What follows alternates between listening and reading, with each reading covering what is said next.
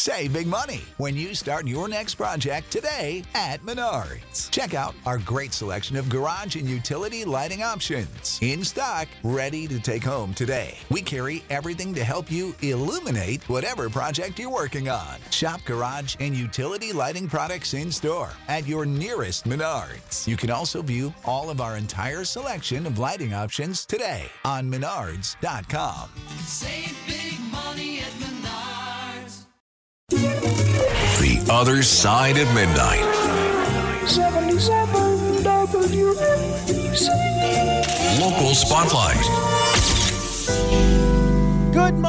Everyone. This is The Other Side of Midnight on 77 WABC. I'm Frank Morano. Recently, we did a segment exploring what Nevada is doing in terms of looking at removing the U.S. citizenship requirement to become police officers in that state. And it ended up leading to a discussion about the different problems that police departments around the country, especially ones that don't pay as much as, say, Suffolk County or Westchester County may, are having in terms of recruiting new police officers. And one of the things that I mentioned is there was a time years ago where I supported a residency requirement within New York City for police officers. I no longer do. And quite simply, it's because that if you look at what a police officer in New York is paid when they first start out, they simply can't afford to live in New York City. So I think they should be given some flexibility to live elsewhere. Well, believe it or not, this same debate is now taking place in Hoboken. Gee, maybe it has something to do with the fact that a one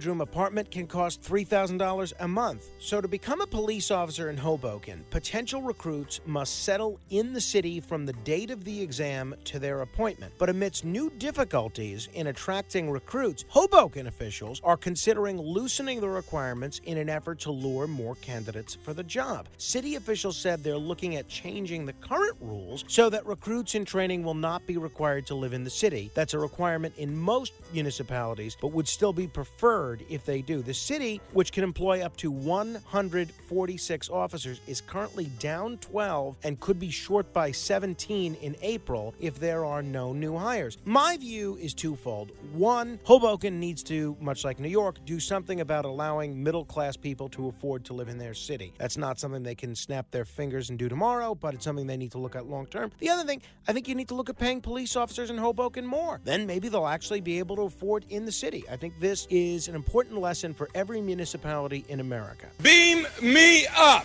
To be continued. The Other Side of Midnight. 77 WABC. Local Spotlight.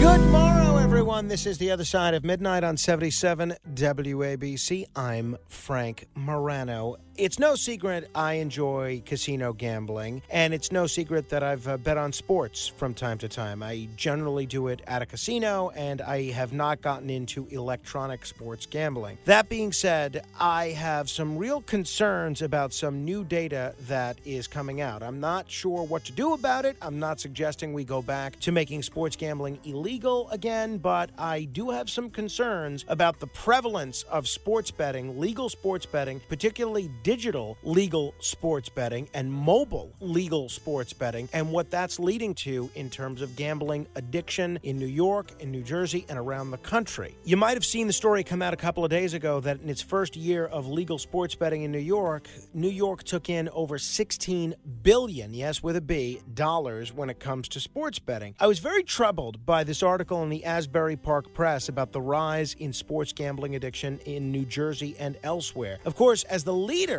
of the court effort to legalize sports betting nationwide, the Garden State does bear a lot of responsibility for all this. Still, according to this Rutgers study that's cited in this article, New Jersey has three times the national average of high risk problem gamblers. According to Felicia Grondin, who is the executive director of the Council on Compulsive Gambling, the advertising advertising of Sportsbook is excessive. There's no regulation associated with it. It is the Wild West when it comes to Sportsbook. This was easy to see coming, but we didn't pay very much attention to this. Sports betting sailed through with overwhelming bipartisan support and very few concerns raised about addiction. Marijuana, though, hit all sorts of political obstacles and was almost stopped every step of the way. Even today, especially if you watched any of the games over the weekend, I'm sure you noticed this. Our personal devices and televisions are clogged with ads for sports betting. And the state, I think, and various states need to look at putting in some restrictions on this. There was a time when cigarette advertisements were not permitted. There was a time when beer and alcohol advertisements were not permitted. I'm wondering if that is something that needs to be considered when it comes to legal sports betting because this spiraling of gambling addiction is just unsustainable. Beam me up.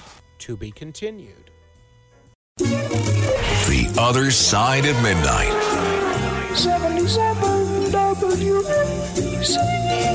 Local Spotlight. I have said consistently in these commentaries that I think what is happening to the nomination that Governor Hochul put forward for her chief judge of the Court of Appeals, Hector LaSalle, is just terrible. I think it's horrible what the Senate Democrats have done to him. And a lot of people who are in my camp have said that Governor Hochul should go to court and sue in the hopes of getting a floor Senate vote. And I believe that uh, the law is on her side. I believe that the state constitution, when it says advice and consent of the Senate, it means the full Senate, not one Senate committee. However, the New York Post is reporting that if she is successful in going forward with a lawsuit on this and getting a full floor vote in the state Senate, that she will not be able to get him confirmed. See, LaSalle needs at least 32 out of 63 votes to get confirmed. At least 25 Democrats are already publicly opposed, and the New York Post is reporting that a Senate source said that legislative leaders already have more than seven additional votes locked down to guarantee a defeat of their own party's governor. So now that, if this is true, which I'll assume that it is, now that Governor Hochul knows that if there's a floor vote, she may lose that as well, a lot of folks are saying she may not want to run the risk of being doubly humiliated, of having her nominee lose in committee, and then if she wins in court, having him lose before the full Senate. I completely understand that, but I completely disagree. I think the people of the state of New York are owed a vote on this. I think she ought to go forward with a lawsuit, and we ought to know where every state senator in this state comes down on the question of Hector LaSalle. So when they stand for reelection next year, we, the voters, ought to be able to hold them accountable however they vote. So I hope she does go forward with this lawsuit. Beam me up. To be continued. The Other Side of Midnight. 77 WABC. Local Spotlight.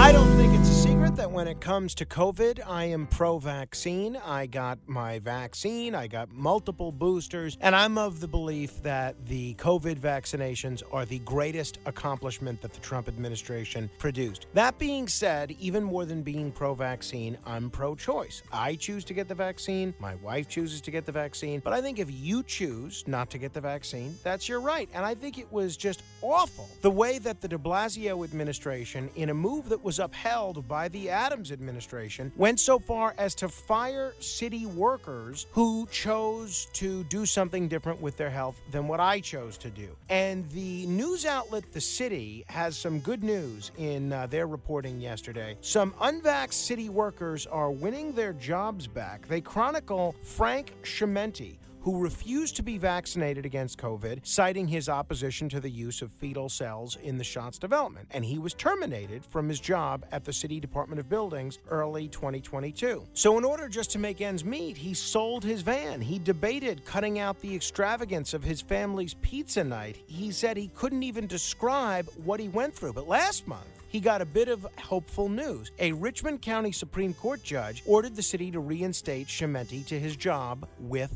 back pay. And he's not alone. In a growing number of cases, judges, not just on Staten Island, are ruling that the city improperly fired employees and ordering them to be put back on the payroll. Since September, more than a dozen city workers terminated or facing termination for not complying with the vaccine mandate have won orders for reinstatement. With help from attorneys who specialize in vaccine mandate cases and judges who have found that the city failed to adequately justify its denial of their requests for religious accommodations. So I find this to be very good news. And when the next pandemic comes around and we face a similar debate over people getting fired or getting vaccinated, I hope the city will think twice about firing workers. Beam me up. To be continued.